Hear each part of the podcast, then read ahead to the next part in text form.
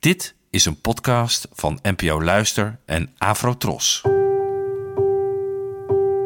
Poëzie vandaag. Met Ellen Dekwits.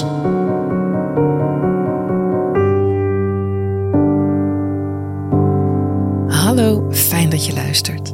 Het gedicht van vandaag werd geschreven door de Nederlandse dichter Henk Knol, geboren in 1955. Bij de pasfoto van Isa. Ooit had ik dochters van hetzelfde blond als jij, maar eerst met haartjes van zwart garen toen ze eenmaal bij mij kwamen. Daar zaten witte vlokjes in, die geurden naar schoon vlees. Ik zakte door mijn knieën om hun paard te zijn. Tot ik ze bloemen gaf, omdat ze zomaar op een dag heilig in maagd veranderd waren. Met potloodogen en oranje haren deden ze scherpe hakjes aan en werden later opgehaald door stijfselkoppen die al met twee kauwgomwoorden konden praten. Ik zei niet veel meer, dus bleef het achterwege. Het slakkenspoor van stickerresten op hun kamerdeur en putjes in de houten vloer, alsof het overal in huis toen zachtjes, maar aanhoudend is gaan regenen.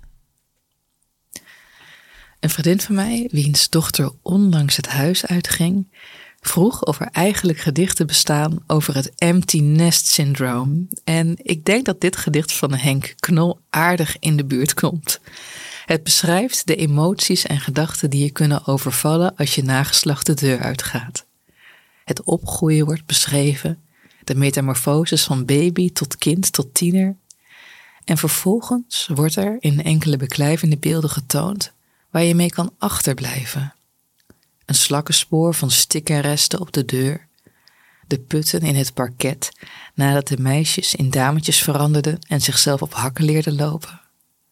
De sporen zijn er nog, de dochters gevlogen.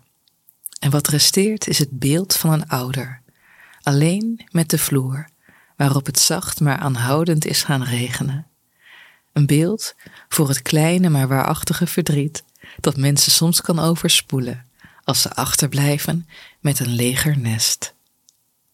Bedankt voor het luisteren en tot de volgende keer. Afro Tros, de omroep voor ons.